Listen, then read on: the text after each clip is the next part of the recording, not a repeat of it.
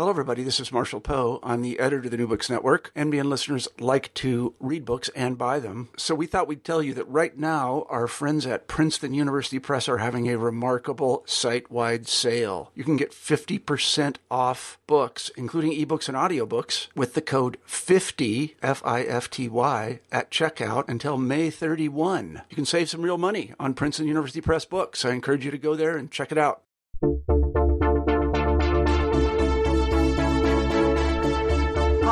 This is Dan Nexon. Welcome to the first New Books in Science Fiction and Fantasy podcast of 2013. This episode features one of my favorite contemporary fantasy writers, Felix Gilman. Felix is the author of Thunderer, Gears of the City, and The Half Made World. The sequel to The Half Made World, The Rise of Ransom City, was published in November 2012 and is the subject of our discussion. I hope you enjoy. Hi, this is Dan Nexon, and I'm speaking to Felix Gilman. Felix, are you there? I'm there. Hi. Thank you so much for agreeing to do this recording today. No problem. I'm, I'm ha- happy to be here. So, I'm always curious about authors themselves, which is why I always begin by asking them to tell us a bit about themselves, and I'm going to ask you the same thing. Um, okay. Uh, and I, I never quite know how to answer that question. Um, well, why don't I be a little bit more? I'll press you then. How, so how, let's start with how did you get into writing? Um, I, I was one of those children who, who um, I, I was a, a, bookish child, um, which is not surprising. Um, uh, and I used to spend a lot of time as a child sort of writing stories of various kinds, and, and uh, know, I, I, I would if I if I read something I liked, I, I, I would write great long unreadable pastiches of it, and I had notebooks of, of stuff that I, I wrote in, and I, I used to. Um, the statute of limitations has expired, so I can say that when I was a, a very small child, I, I used to have a, a big pile of, of, those nice little sort of notebook things that I nicked from school and uh, and wrote in. Um, and I don't have any of that stuff anymore uh, because it was all thrown out.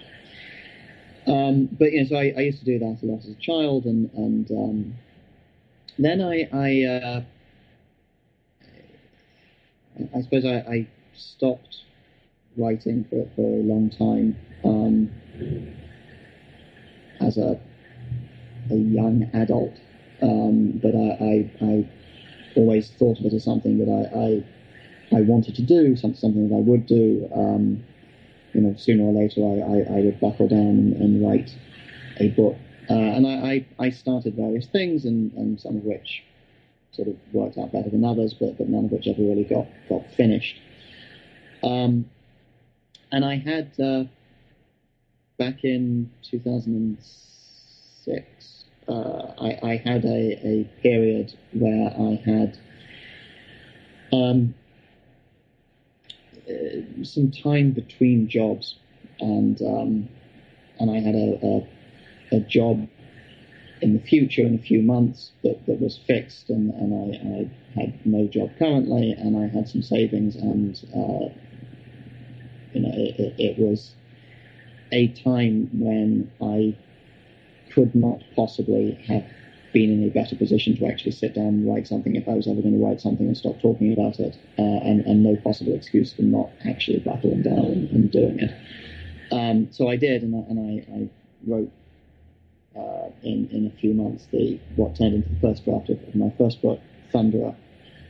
Um, though it went through many significant subsequent iterations and, and revisions, but, but that was um, yeah that, that was when I sat down and actually wrote something, and and I I did so just with a sort of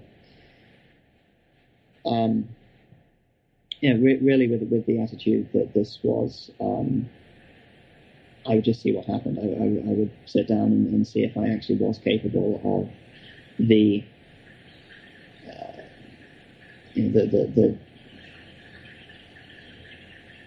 whatever it is that is required to sit down and start writing something um, that you know is still going to be there, uncompleted, 400 pages later, and, and, and that you, you have to, to keep churning through for a very long time. Um, which is something that's on my mind right now because I've just finished a, a draft of a, a thing um, and just handed that final draft to my editor. And I'm now sitting down thinking about starting the next thing. And I have an outline, um, but I'm now trying to push myself to, to, to get back over the, the the resistance to actually sitting down and writing the first page with that awful knowledge that you've got all those hundreds of empty pages sitting in front of you. Um, and it is every time an, an act of will. Um, so anyway, so, so that, that was how I started. Um, I started writing, and um, and and that first book ended up getting published, and then uh, the subsequent books uh, were also published. Let's get into the um, meat of your books in a few minutes, but I am curious. You are a transatlantic transplant, is that correct? That's correct. Um, I've, I've lived in the States for a long time now, um, uh, since 98, I think. Um, so I, I, mean, I've lived here for a very long time. Um, and, uh, and I moved here, uh, well, um, a, a few years, a couple of years after, after graduating university. Um, my, my wife is a, a New Yorker, so I've lived in, um, well, I've lived in New York and, and Boston and DC and various places. So I know from uh, earlier pre-conversations that you are not a full-time writer, that you also hold down a day job, and I can't imagine how difficult that must be to on the one hand, uh, work in a non authorial professional context, but also then to produce uh, these very um, dense, thoughtful books that you do. Um, thank you. Um, and and yes, it is it is difficult. Um, what's actually difficult um, is is not so much the writing, because it, uh, I, I I write quickly and I can find time to do the writing um, because it, it, it exercises a different part of the brain from real world day job work. Um, what is tremendously difficult is uh, it, it, it's all the ancillary stuff. Um, you know, everybody says if, if you're a, a writer these days, you have to expect to promote your work yourself uh, and it is, of course, completely true. And that sort of, of you know, all, all, all, those other little tasks that go along with it, the, those little tasks use the same part of the brain as one's actual job. So when you, you mean things like the, the kind of self-promotion that's become expected of authors, like maintaining a website, possibly having a blog, being on Twitter, yeah, well, I can do Twitter. I can do Twitter because that also uses a different part of the brain. Mm-hmm. Um, but trying to maintain regular blog output is impossible. Um, and trying to do things like uh, uh, um, any you may have noticed anybody can, can see that I have not updated my blog in six months, and prior to that, I think I let it sit for about a year. Um, and uh, and the website needs work. Um, so yeah, it's it's that sort of thing. It's it's the um, you know, uh, talking to people about sort of trying to get reviews and blurbs and things, which um, which is uh, which is difficult to do. Um, but I mean, it's, it's, difficult to do for everybody. Um, I think day job or otherwise, it is difficult to do because most authors are, by their nature, uh, sedentary shut-ins, and you know, I mean, writing writing a book selects very heavily for wanting to sit in a room not talking to anybody for six hours at a time. Um, you know, that's not necessarily the best skill writing yourself. So. Yeah, it's funny. The more people I talk to, the more I feel like there's a, a kind of kinship between the academic lifestyle and the uh, writing lifestyle, except for that we uh, get a steady salary for doing what we're doing. Um, so I do want to ask you before we, as I've said before we get into the meat of things, why fantastic fiction? Um, was that just sort of always your love of what you wanted to do, and so when you always thought about being a writer, it was always going to be fantastic fiction, or is there a particular draw for you of writing uh, in imaginary worlds or with major counterfactuals or things that, that make your writing, your worlds, your novels weird and different from, say, quote unquote literary fiction? Um,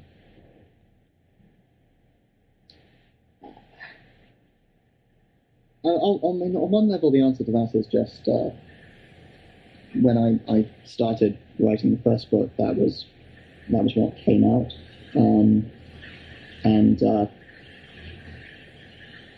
and and that really was, on, on some level, a very sort of experimental. Let's see what happens, sort of a thing. Um, and uh, and I think I've sort of been playing catch up ever since. Um, on on another level, I I I I I, I like fantastic or, or strange fiction. Um, I and, and I like a lot of fiction that sort of that, that blurs the lines between the literary and the fantastic. Um, uh, I'm not uh, a I'm, I'm not a, a huge reader of squarely, centrally core genre fantastic fiction, um, though you know, I, I, like Tolkien. Um, blurring of the line really does, I think, describe and animate, as I read it, a lot of your work. Your first series, as you mentioned, began with Thunderer, and that was a duology um, with Gears of the City as the second book. Is that correct? That is correct.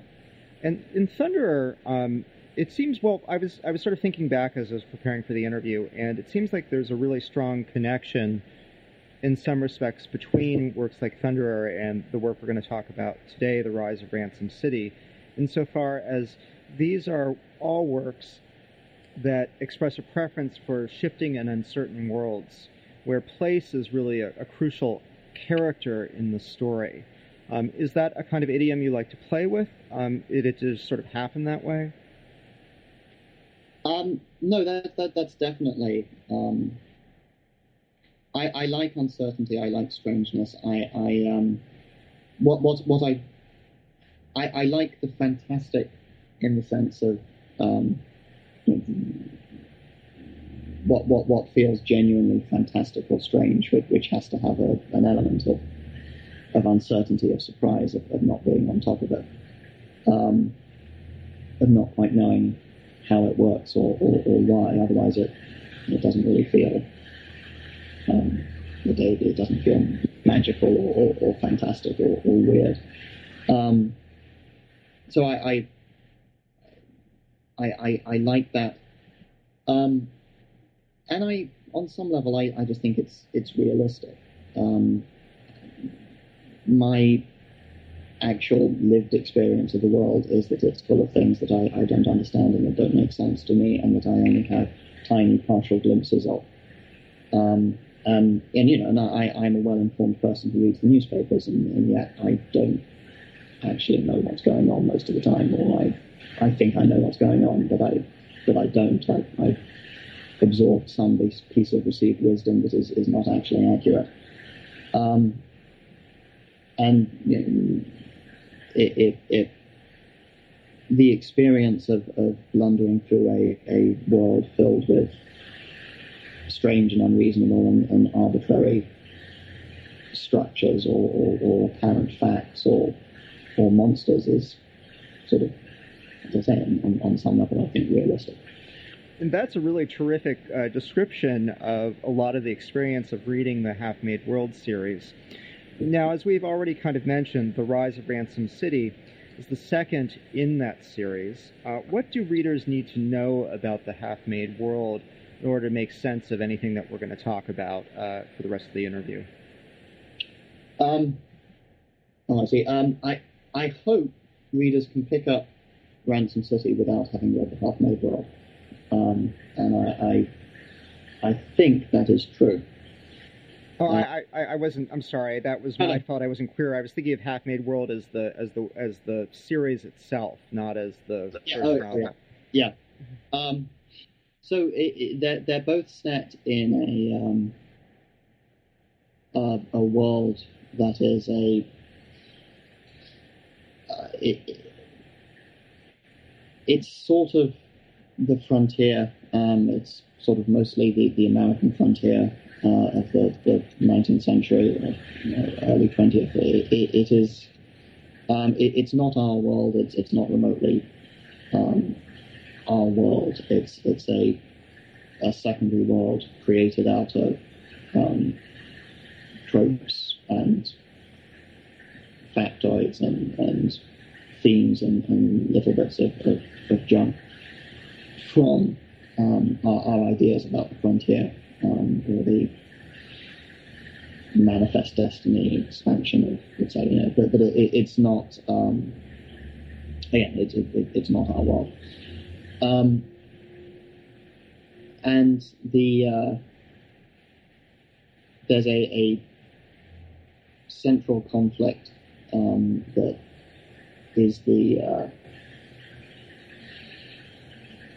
well, it's, it's, one of the, the, central conflicts in the world is, is this sort of vast, ongoing um, war that is sometimes an, an ideological thing and, and sometimes a, a, a, blowing things up thing um, between the, the line, which is um, a supernatural reification of, of um, industrialization, uh, modernization, authority, um, the, the, the, consumption of, of resources and, and the, the uh, stamping of, of, authority on, on, on, the wilderness, and and uh, and also takes the form of, of big monster demon trains.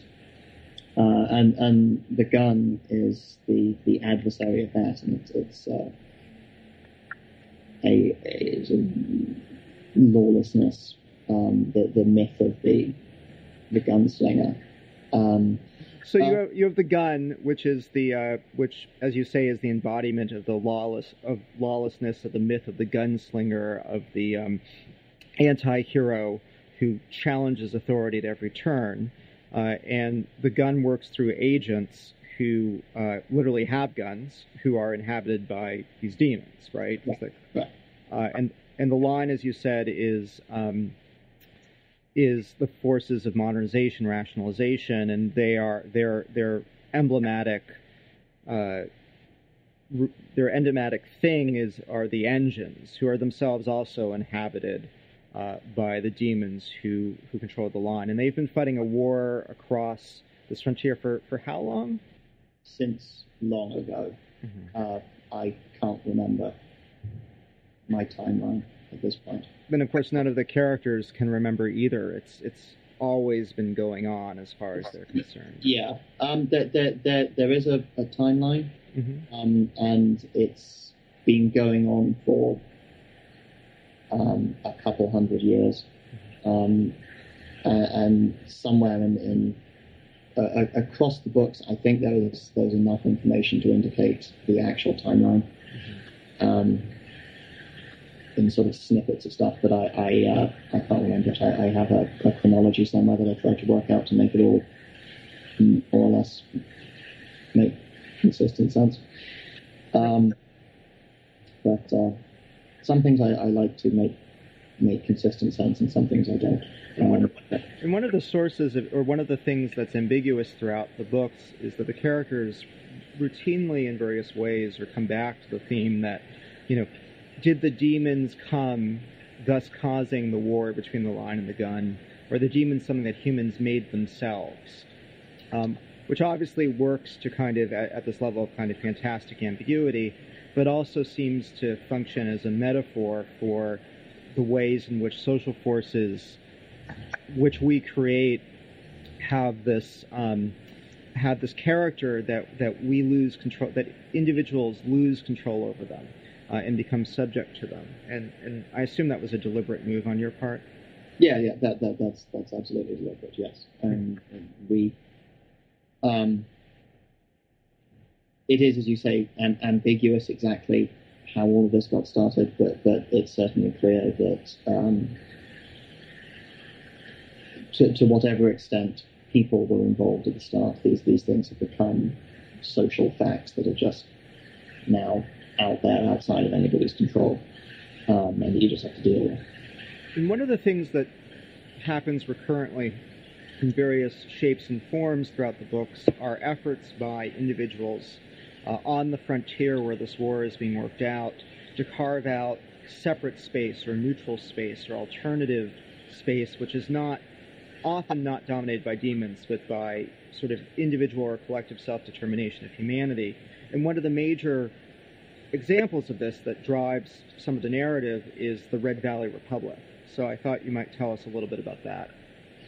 Right. That that that is um, at, at, the start of the the first book, The Half Made World. Um, the the Red Valley Republic is um, it, it, it's the previous generation's um, failed attempt to, uh, to, to establish a um,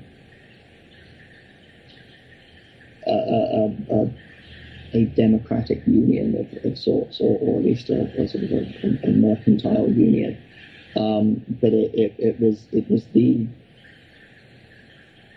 it, it was our characters the, the, the, the preceding generation for, for the, the people of the half made world there it was their grand old cause, their, their, their great um, failed uh, something. Uh, and, and, it um, briefly it, it, it, originates in a mercantile accord between a bunch of, of small states. The, the, this is a, a, a, fragmented frontier in which there are all sorts of different kinds of, of political um, political groupings and, and um, little states and, and little quasi-feudal states alongside other stuff. And, and, this this is an attempt was an attempt to to to carve out some sort of, of, of union there, and it, it, it, falls apart, and, and um, how it fell apart, and, and what their um, secret weapon might have been is is um, part of the, the MacGuffin that that gets the plot of the first book going. Um, but but they are um, sort of constructed out of, of elements of, of um, the Revolutionary War and the Civil War, and bit, bits of the, the myths of both and, and feelings about both are, are, are attached to attached to them. Um, One of the things. I'm sorry. Go on. But but but yes, they they have a um, a, uh, a set of, of um, that they're very concerned with, with modern democratic principles and, and principles of, of, of, republican virtue.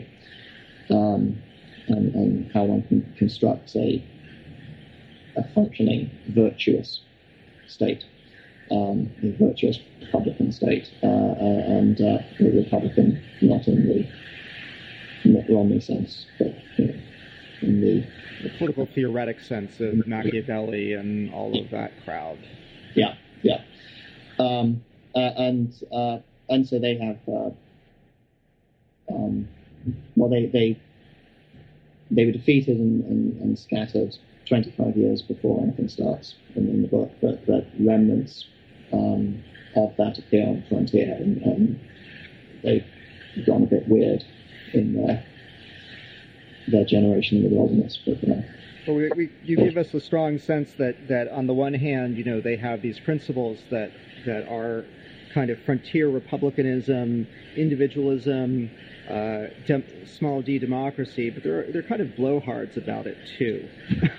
yeah, absolutely. Um, and and I think one thing that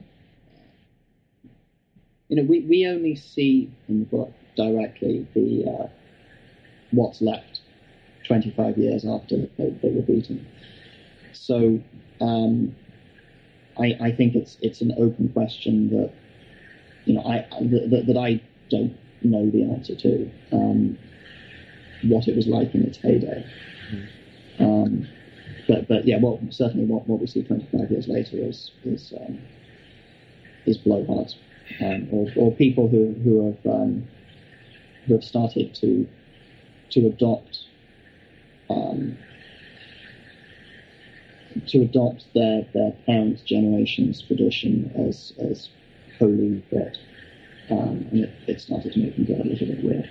One of the things that you mentioned earlier that's wonderfully disorienting about the Red Valley Republic, and thematically this extends throughout the entire way in which you've cobbled the world from the flotsam and jetsam of our own, uh, is the way in which the Red Valley Republic, you know, gives you the myth of the lost cause. It gives you that key element in the traditional Western of these soldiers who fought for an ideal who are now stranded out on, on the West. On the other hand, that ideal, despite the kind of blowhardiness that we've talked about, you know, has more elements of the American Revolution, right? This is this, they are an anti-slavery uh, grouping. They aren't um, they aren't the you know they aren't a, a perfect mirror of the Confederacy, and, and that whole kind of way in which you, you take the elements of the traditional Western, but mix them up in novel configurations, just enough so we can say, aha, these are the key mythological elements of the Western genre, but they're not the way we expected. I thought that was really powerful and really cool. Thank you.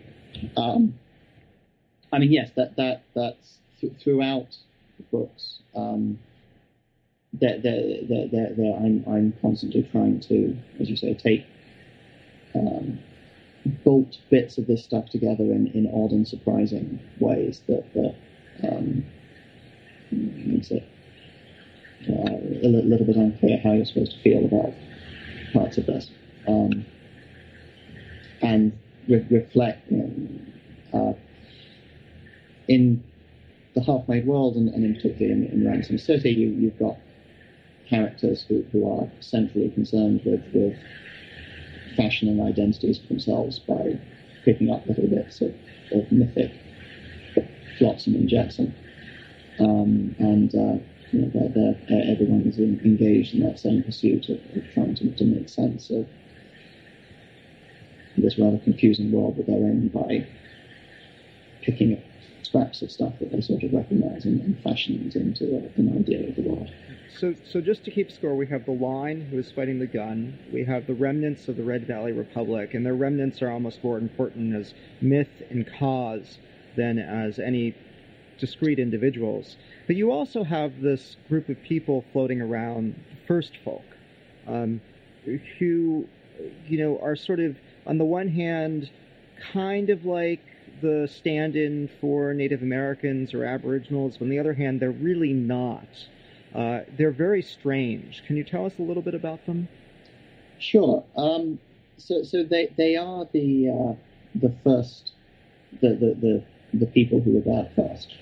Um, and you, you can't have a frontier story without the people who, who were there first.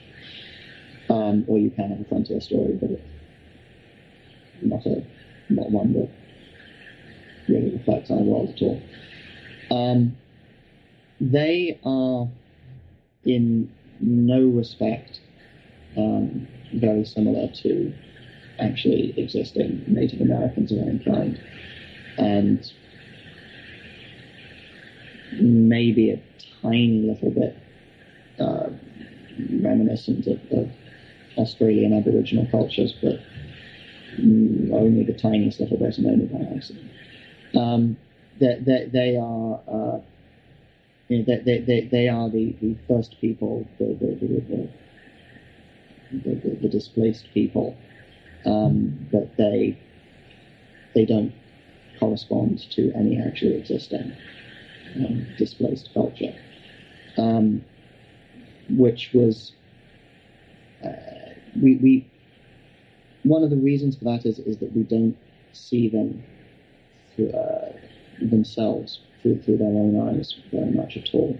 Um, we see them through the eyes of the uh, the other characters who are all uh, one way or another, the, the uh, part of the, the, the expanding, um, whatever you would call it, culture. Um, and the word was escaping. Um, because colonial is not the right word. Well, I mean, they are engaged in colonialism. I mean, this is one of the things that people that we kind of mask about the American expansion is that it's a colonial process of plopping down little cities or little towns or little economic communities and then slowly or sometimes more rapidly displacing, killing, corralling, controlling the indigenous population. So I think it's fine to say that this is a colonial enterprise.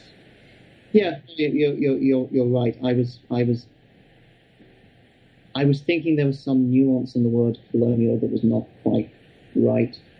Um, but I can't actually articulate what I feel that nuance is. Well, so I'm probably imagining it. Well, maybe I mean that one thing to note about the Western migration, or no, it's not even Western. I'm not sure. The the migration into the half-made world uh, is that it's not centrally directed. This is not a state enterprise, uh, as, at least as you present it. So maybe that's it. Um, yes, that, that that that's part of it. Though,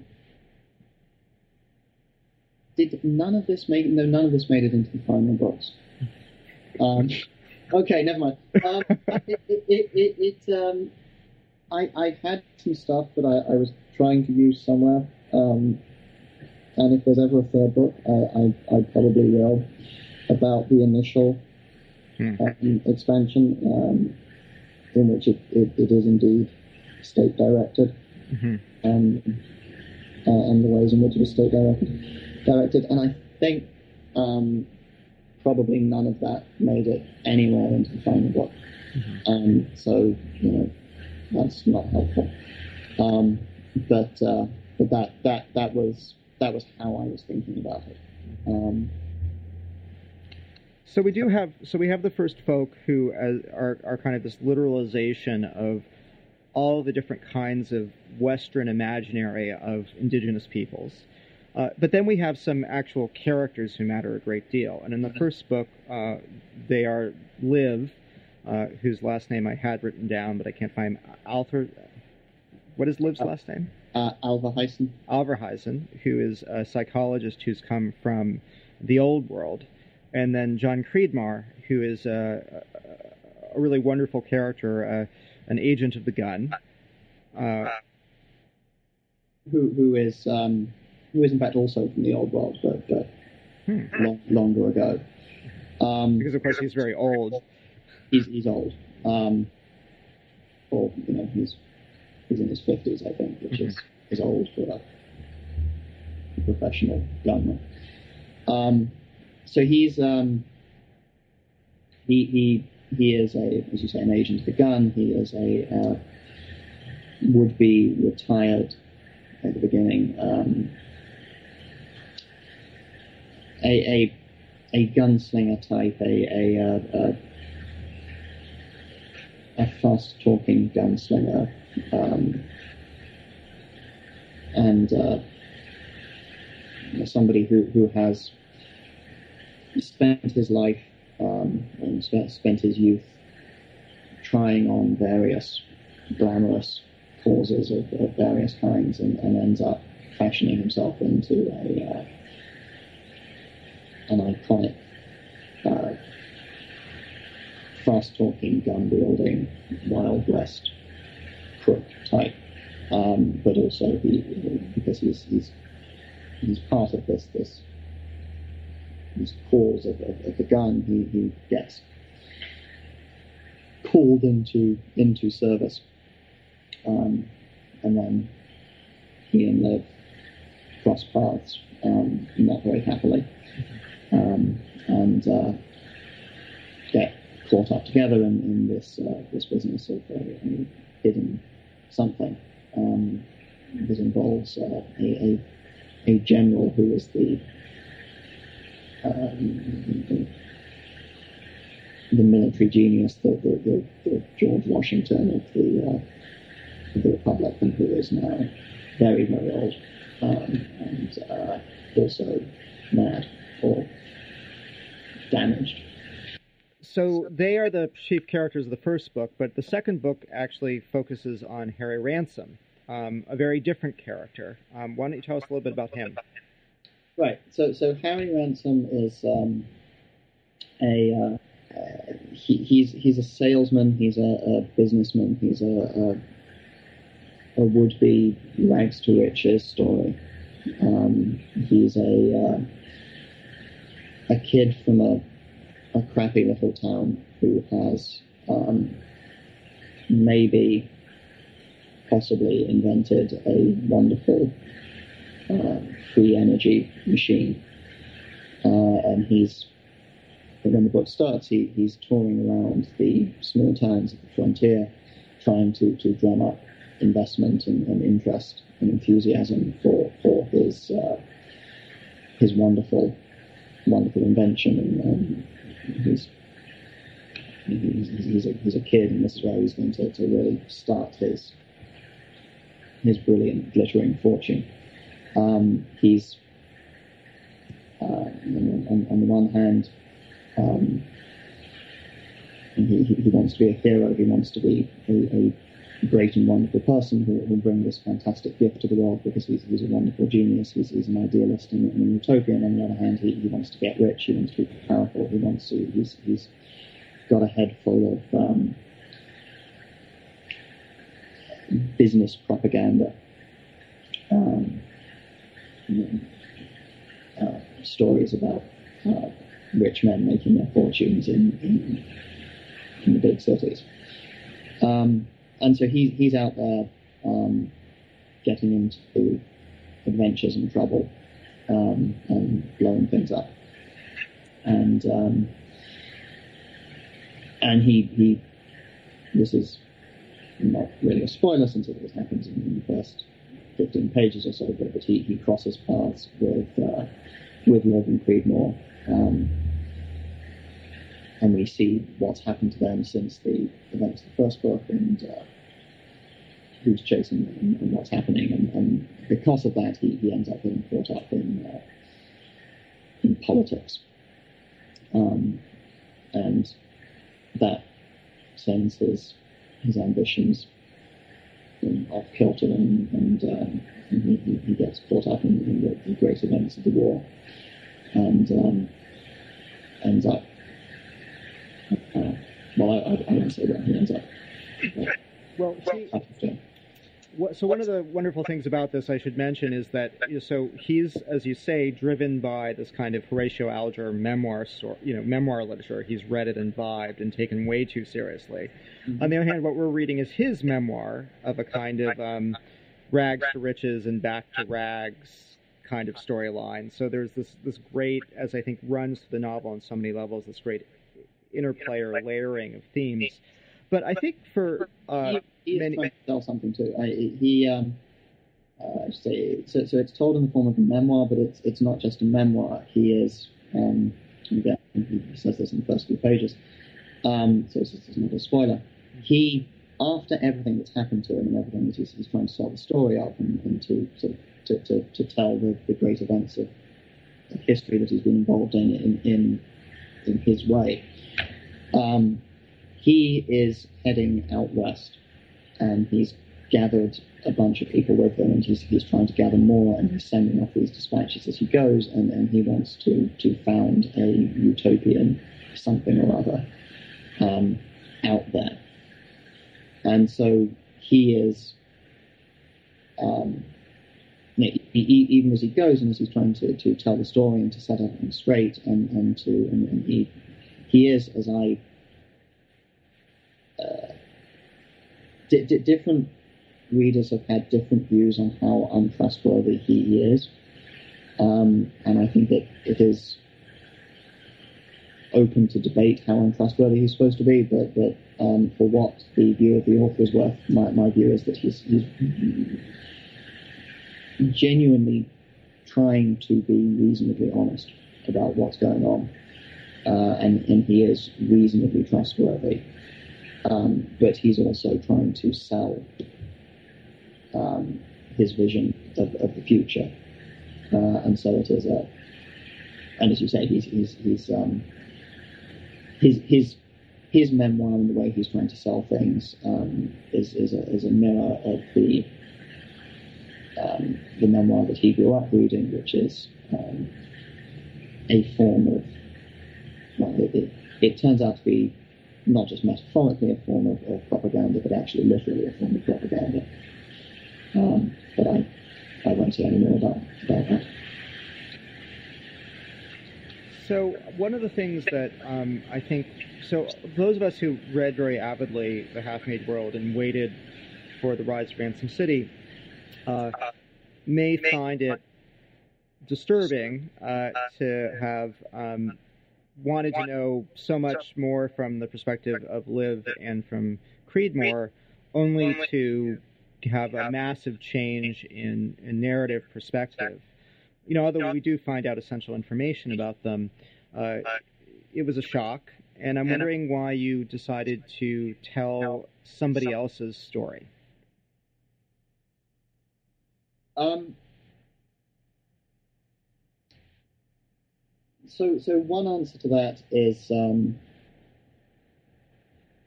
I didn't want to write a, a middle book of a trilogy.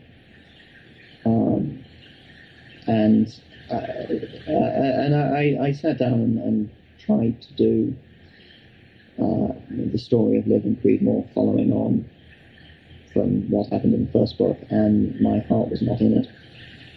Uh, and I, I don't think it would have been uh, an interesting book.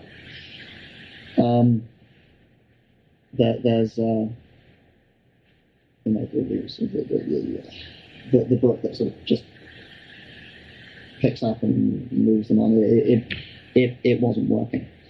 Um, and part of that is because uh, as I say, I, I, I like um, I, I, find it most interesting when the, the characters are not 100% on top of, of what's going on. Um, and, and if you've got a, a great big world saving, war ending plot, um, which, you know, which, which there is, um,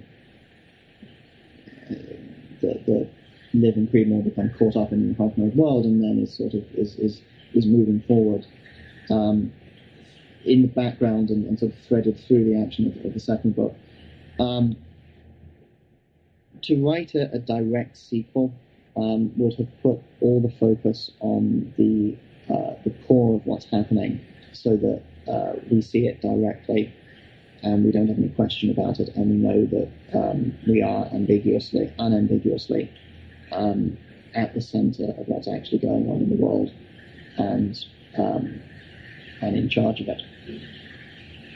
And I cannot. That doesn't interest me. Um, so what what what happens in the second book is uh, the the you know so since since we see it through, through Harry Ransom's perspective, we, we are not um, we are not directly at the center of, um, those events, the, the, those things. The, the, there's a um, you know, I, I wanted to sh- to shift things to a a more personal story um, which you know gets involved in the, the, grand stuff of, of, the war and politics and glory, but is, is ultimately more about um, one individual's rise, rise and fall, um, with with the grand stuff in the background um, happening, but we are not. Um, we, we don't have that, that, that illusion of uh, being in control. Um, that's a, a, somewhat rambling answer, but I, I, think that, that that was why the shift in perspective. Um, and having shifted to Harry Ransom's perspective, um, which, as I say, was, was sort of a, it, it was an iterative process. Um, I started with uh, I started with a draft um, that was much more following directly on um, with uh, Ransom introduced as a minor character. And over the course of, of revisions, um, some stuff moved into the background and some stuff moved into the foreground. And, and once I hit a tipping point and, and Ransom moved sufficiently into the foreground, um, it made sense to, to write in his voice. Um, so it's in, it's in his first person memoir voice. Um, I hate it when authors talk about characters taking control. Um, that, is, that, is, that does not happen, but it but it does happen that when you go through a bunch of, of, of revisions, you find that some things work and some things don't.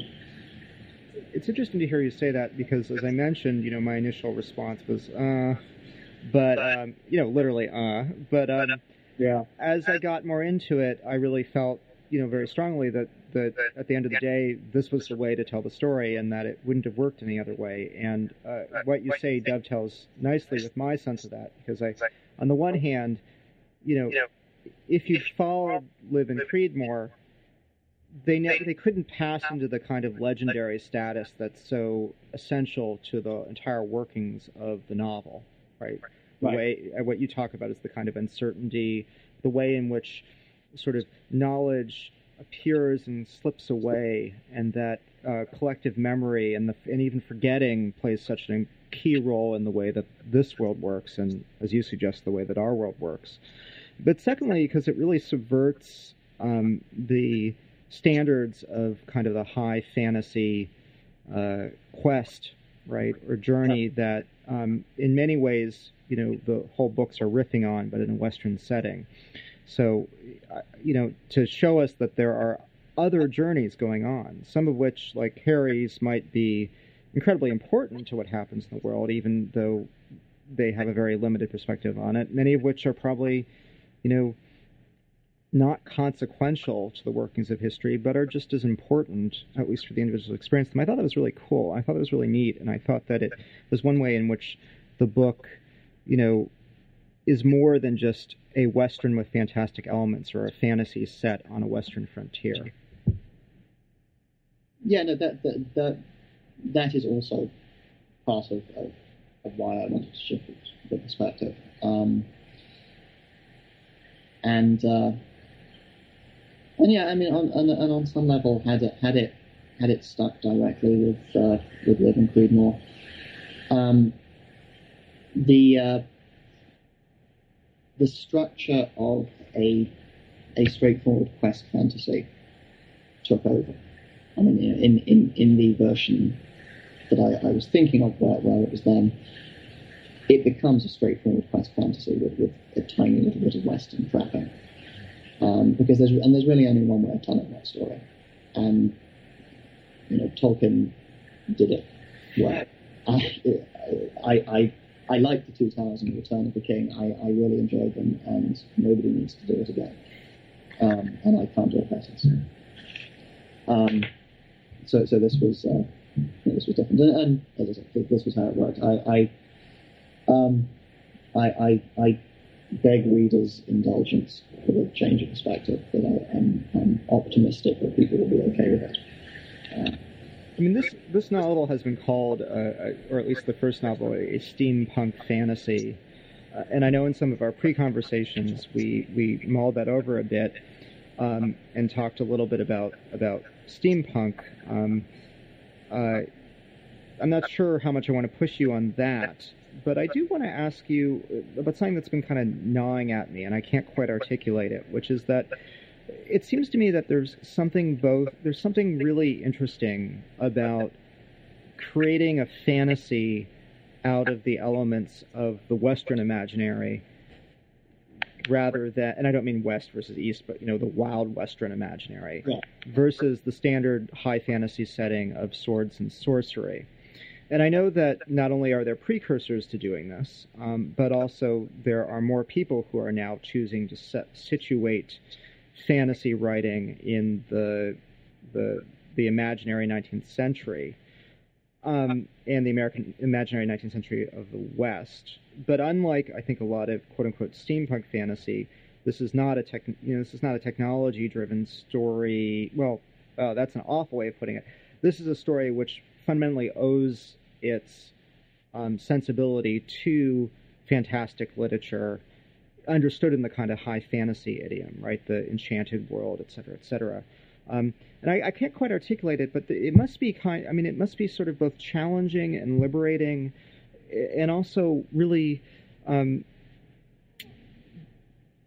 say something about what fantasy is to, to create this kind of a, a locale, this kind of a story. And I was wondering whether you've had any thoughts about what it means or what it does to fantasy to to locate it in this kind of a setting. And one thing that um, that I, I, I, think it can do, that I, I, hope it can do, is is to um, to, to shift the focus of, of the, the, fantasy from the idea of a uh, the lost world, the, the, the, medieval world in decline, to um, to thinking about um, a world that that sees itself as on the cusp of the future, um, building future, the British progress towards whatever, um, uh, and and uh, to Uh, and, and I think that's interesting to write about. I, I, I like that, that sense of um, anything is possible. These are there are all these roads that the future could, could go down, um, and uh, uh, and I think it, it helps us. I, I, I don't I don't make any any grand political claims for fantastic fiction generally, and it, it sort of grates on me a little bit when, when people talk about these things as, as though the justification for, for fiction has to be coming up with a, a, rather improbable way in which it has some sort of political impact because it doesn't, and nobody reads books anyway. Uh, you know, uh, the, the, the potential political impact that, that you might have through through your, your story is essentially zero because I got to interrupt you here. It's a weird niche niche habit. I, I disagree. Um, I, I, think that um, if I think about most of my political beliefs, I think they were profoundly shaped by the novels, some of which were fantasy, uh, that I read uh, in my my teens, for example. So I'm not sure that's right. The impact may not be, you know, a political manifesto that uh, you know drives a movement, but I do think that that the that fantastic literature shapes the imaginary of many people in ways that has political ramifications for much of their life. But uh, I, I, that that may be true. Um, I don't know. Um, but that aside, what I, am sorry because I now interrupted your train it, of thought. It's, it's, an interesting. I mean, it's an interesting question. I, I, I, was I was pausing to think about where my own I, I don't think my political views are that heavily shaped by uh, by fiction. I, I, I, genuinely don't. I think my political views are, are much more shaped by uh, either non-fiction reading or, or primarily by the sort of people who I, I know and talk to and my sense of where tribally I fall in, in existing political groups. But that is, a, is an aside because um, I'm, I'm looking around the stuff that I read as a teenager, and, and you know I, I, I like a lot of Tolkien and C.S. Lewis, and I don't feel very they influenced me politically. Um, I mentioned C.S. Lewis because I read a big fan of C.S. Lewis books. So. Um, but anyway, well, um, quite politically different, I think, than your own views. yeah, yeah, and and, and, I, and, I, and I, you know, I love C.S. Lewis, and, and I, have got a pile of books here because um, the, the thing that I've just handed in is, is in some ways a, a homage to the, the C.S. Lewis um, Out of the Silent Planet, etc. books, which, which I which I love, but don't agree with. Well, but I'm thinking about so I mean I for, I I found the Prydain Chronicles uh, very uh, influential in terms of my basic moral compass, and particularly Taran Wanderer.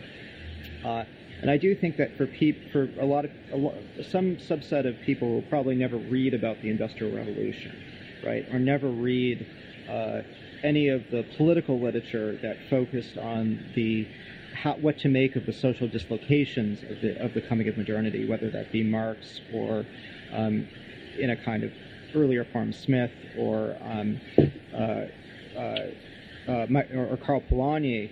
You know, this is their entry into a kind of um, set of political claims about what rationalization, industrialization, uh, uh, might the production of, of, new class relations, the ways in which people become serviced to uh, economic systems and to industry itself. This is a, a kind, you know, books like this are a kind of entry into thinking about that, or thinking about you know, what does it mean to romanticize the lone gunman? Is that really a kind of romanticization that's sustainable or healthy?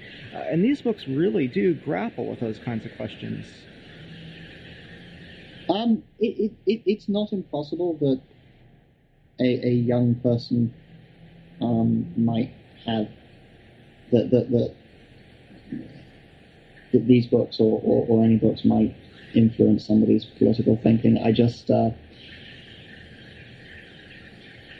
if that happens, I think it happens in, in unpredictable ways, um, and you never know what people are going to take away. Mm-hmm. Uh, I often get the sense um, a lot of the, the political conversation around um, steampunk and uh, what, what steampunk politically has to say.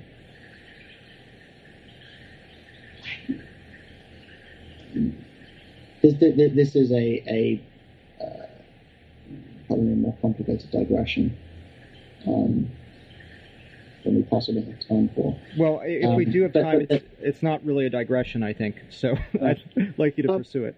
uh, but, uh, yeah, but part of my skepticism is I, I think um, there's, there's a lot of uh, uh, a, a, lot of uh, the sort of fiction that, that, talks about the 19th century and, and that gets heavily into um, how awful factories in the 19th century were and, and the awfulness of class relations in the 19th century and, and the terribleness of, of colonialism. Um, I, I, never know whether readers come away from that sort of thing or whether people who are talking about this come away from that sort of thing with a, a sense of, of having been on some level sort of radicalized, thinking, oh, you know, the, the, the, these are bad things, or whether the, lesson that people come away with is, um, well, things sure were bad 100 years ago. Our great grandfathers sucked. Um, I'm, I'm glad we're better people now and everything's fine. Um, and you know, and then they, they go away and they, they type that on their computers that are made out of, of conflict materials. Um, and and you know, I, I to, to, to the extent and and that is something that I, I that that is something that I, I, I, worry about when, when writing anything that, that is sort of set in the 19th century you know, when, I, when I express skepticism about the political impact of um, the fiction, um, I'm sort of taking the piss out of myself because I, I, I, I one, one, sits there worrying about this sort of thing, but on some level, it is it seems tremendously narcissistic to sit there at one's desk as one makes up these stories, worrying about what you are teaching an imaginary 15 year old um, you know, I, I, um, I, I, I think we have, uh, we in, in the, the, in the community, so to speak, um, I, I, think there's often a, an, an, inflated sense of um, the power of, of this sort of writing. Um, and I, I, I, I'm, I'm, I'm skeptical, but um, on the other hand, stuff isn't worth thinking about. Um, but as I say, I, I, I, I, do think it's it's unpredictable. If in, in the event that you have any kind of influence, it's very unpredictable what kind of influence um, one has, and, and readers read things against the grain and come away with, with different senses of you know, what you were trying to say, um, unless you're terribly literal about what you're saying, in which case readers are just as likely to, to say, go away. So I don't know. But what? Um. But so yeah. I mean, obviously, you know what you are saying is a case against didacticism, right? But it's not, I think, a case against um, thinking about the politics of a particular constructed world or thinking about um, the possible political implications of telling a story. And, and to me, I, I, just don't think you can get away with it, right? Because you've written novels, and this series, you know, as well as your prior one, but this series, you know, is a novel that sets out to dislocate you know very fundamental themes in uh, not just American identity, but the identity of the modern West, and it does so in a way which maintains uh, constant ambivalence, which to me is sort of what I wanted to to kind of push you for, and you've already alluded to, you know, which I think sets it apart from a lot of the the attempts to work with the politics of the 19th century in a number of the lar- you know, very large number of books that are now tackling or setting things in the 19th century. Oh no, no, I, I agree, and, and I think you, have got to. No, I mean, if, if you're writing anything that, that, that, touches on anything political and, and, and, essentially anything that you might be writing does, um, it's important to making the book work, and, and, that's important even if nobody's ever going to see it. Otherwise, we might as well not bother. Um, yeah, we, we I think we, we got off on, on, on this discussion about whether this it, it, it is realistic to think in terms of this actually impacting people, which I'm, I'm not sure whether it does. Um, but I do think it's important to, to think about it because that, that's the book that you're writing. So, I'm skeptical. I, am I'm, I'm surprised when anybody reads anything at all. So. Well, I mean, regardless of the, the question of impact, though, there is this sort of question we started out with, which is, you know, what does it mean to set fantasy not in the ancien regime, uh, but in the period of the emergence of modernity? Um, and what does it mean to um, explicitly, you know, turn social facts uh, into uh, magical demonic forces? Uh, and what does it mean to try to transport a set of genre expectations about what fantasy is into a realm that you know isn't the foundational realm for those tropes. Um, and I, I, think that these books just are wonderful at at working through that those kinds of, of themes, even if at the end of the day, and maybe it's all for the best, you know, it kind of leaves uh, an engaged reader thinking, I'm not quite sure what to make of this. right. Um, not very much. Fan- I mean, I, am I'm thinking about fantasy, um, uh, and and I, I, I don't want to single anyone out, but, but I mean, uh, most fantasy that is is nominally set in the Middle Ages is in fact really set in the 19th century anyway. So. Um, well, that's really interesting. Can you elaborate on that? Because I've, I've never heard that before. Maybe it's more common than I realized. But um, just the the, the uh, well, I'm thinking here of, of, of, your classic standard big fat fantasy or, or, or, your fantasy video game where everything is, is set in. You know, you, you assume that every city is big enough to support a thieves guild. Mm-hmm. Um, and you know, this this is really Dickens. Um, the, the, the, to the extent the world in which these people live, in which it appears that everybody has flush toilets, um, is not in fact the 1950s. Um, it's it you know it, it's a little bit of the 1950s. It's a little bit of um, and, and, you know I, I, I am not knocking it. It's it, it's fun. I, I enjoyed Skyrim, um, but it, it's. I wasted way too much time in Skyrim, but anyway, go. it's terrifying. Well, because the awful thing is you you have to play it through Steam, and Steam tells you how many hours you've played. Uh, I see. I have an Xbox, so. Oh, you see, if it's on a PC, you have to play it through Steam, and Steam every time you load it up tells you how many hours you've played. Yeah. And it's just it, it's the most unpleasant feature. I don't know why they do it. Um, but anyway, um, but you know, but but but that that that world in which you know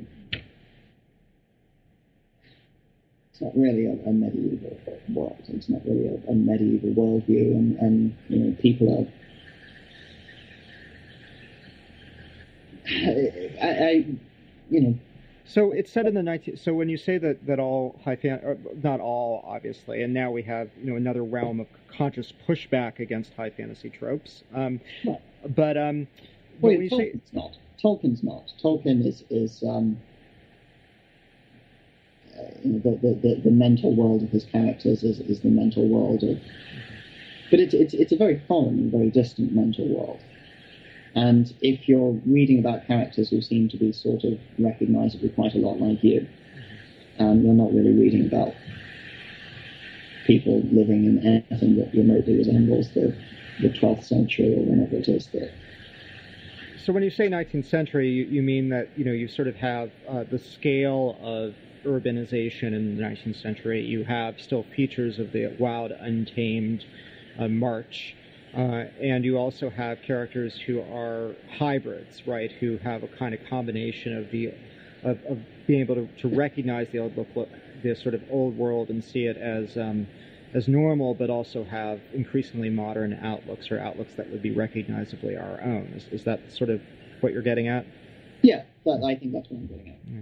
But then when you make it explicit, all sorts of cool stuff happens, right? Because then you have, you know, uh, all of a sudden, you know, your your your dragons are not are not uh, steam your dragons are not stand-in for steam engines or gunboats or whatever they are steam engines or gunboats or heavier than air machines or what have you and your magic swords are not um, you know, uh, blades that are enchanted. They're they're guns that that are retrospectively a kind of magic because of their lethality and their their ability to make an individual into a killing machine, uh, much like the sort of hero of the high fantasy of the high fantasy novels. So, you know, it, it, it just does really interesting things to that to then take that, but now start to think really seriously in a way that these books do about what it means to really be on the cusp of modernity and, and the, the, the kinds of attitudes that produces and the kinds of, of both um, horrible things and wonderful things and things that are terrible in the classic sense because they are wonderful. So it's pretty awesome stuff.